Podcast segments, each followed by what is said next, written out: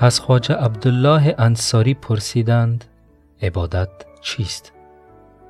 گفت عبادت خدمت کردن به خلق است پرسیدند چگونه؟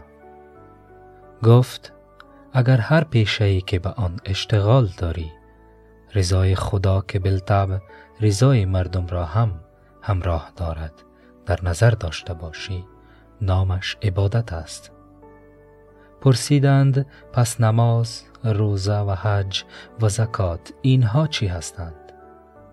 گفت اینها اطاعت هستند که باید بنده برای نزدیک شدن و خداوند جل جلاله انجام دهد تا انوار حق بگیرد. عبادت به جز خدمت به خلق نیست. عبادت به جز خدمت به خلق نیست. و تسبیح و سجاده و دلق نیست. و السلام